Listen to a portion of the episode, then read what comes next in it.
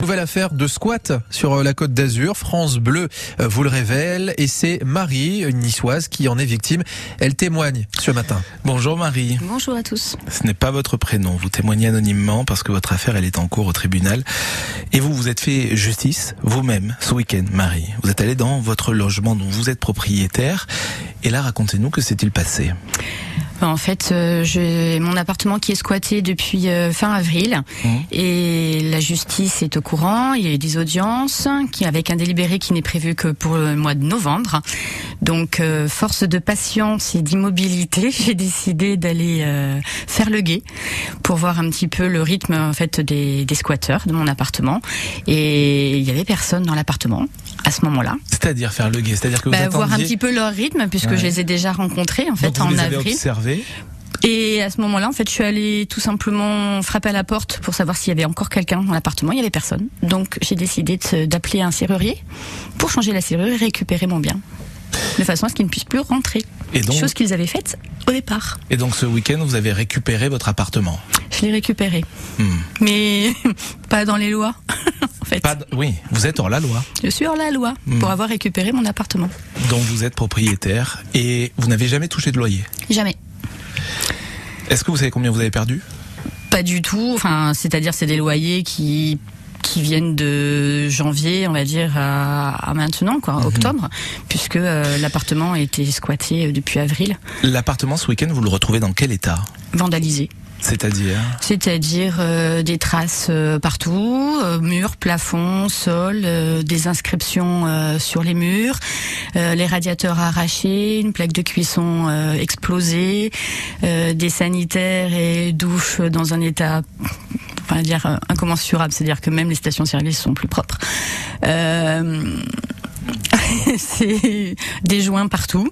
Ouais. Euh, c'est innommable. Plus de visiophone, euh, des trous dans les murs. euh, Comment vous allez faire? Et Là maintenant, ça y est, vous l'avez, cet appartement. Oui. Euh, Qu'est-ce que vous allez faire? Euh, tout simplement, je continue en fait à mener mes actions auprès des assurances, auprès du Trésor public, auprès du syndic, auprès euh, du promoteur, Mais vous allez, auprès de la justice. vous allez devoir le rénover cet appartement? Ah, obligé. Je peux pas le vendre. je peux pas le louer. Enfin, je veux dire. euh, La justice, elle, elle peut vous vous poursuivre ou là, ce serait totalement aberrant. Vu que vous êtes hors la loi? Bah, il y a de fortes chances dans le sens où j'ai cassé la procédure en cours. Sauf que euh, face à cette immobilité de la justice, euh, à un moment donné, il faut pouvoir agir parce qu'il y a aussi la trêve hivernale qui arrive. On me dit que voie de fait, normalement, euh, les gens sont, enfin, n'auront pas le droit à cette trêve hivernale, mais ils n'en sont pas sûrs. Donc, euh, Ce qui est hallucinant aussi dans cette histoire, c'est que les squatteurs, euh, certains squatteurs sont toujours dans la résidence à Nice Alors Nord. voilà, c'est-à-dire que les squatteurs ont, ont pris mon appartement en changeant la serrure, hein, à savoir quand même à la base. Euh, C'est-à-dire qu'ils ont identifié votre appartement, comme ils vide, ont- ils ont changé la serrure et ils ont euh, octroyé que c'était le leur. Voilà. et là on peut pas les déloger. Et on peut pas les déloger. Et donc ils je suis allée les voir parce que je voulais être sûre en fait qu'il y ait quelqu'un vraiment dans mon appartement. Et je leur ai demandé en fait des preuves, comme quoi ils avaient bien un, un bail ou quoi que ce soit, puisque la police m'a demandé en fait ce genre de documents, un peu aberrant quand même aussi comme demande. On va y revenir, on va y revenir. Et, et pour le coup, euh, ils m'ont transmis un bail euh, en disant que euh, Un faux bail. un faux bail forcément. La- à la police, euh, puisque vous en parlez, vous y allez, mais là, vous ne pouvez pas porter plainte parce que il y a, il n'y a pas assez de preuves. En fait, ils me disent qu'il n'y a pas de violation de domicile. Parce que euh, ils ont changé la serrure, mais en bonne et due forme. Il n'y a pas de trace de violation. Donc, il n'y a pas de violation de domicile. Donc, malgré mon acte de propriété, malgré euh, mes, tous mes papiers administratifs, euh, je ne peux rien faire. Donc, il faut que je fournisse quelque chose. Donc, du coup, bah, je suis allée les voir. Ils m'ont fourni un bail que j'ai pu, en fait, après déposer, etc. Sauf que, euh, en ayant porté plainte, il y a des huissiers qui est venu, qui a dit qu'il fallait qu'il sorte en fait au bout de sept jours.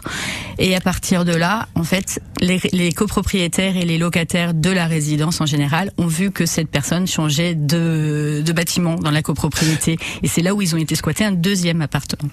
Donc là, ils sont dans un deuxième Ils sont appartement. dans un deuxième appartement. Dans Et cette ça- résidence. Dans la même résidence. Ils Ça ont tenté, tout- ouais. pardon, ils ont tenté aussi de violer un troisième appartement. On a envie de vous dire, mais ça, ça va durer jusqu'à quand en fait cette histoire Ah, j'aimerais bien le savoir, j'aimerais bien vous Ouais. répondre.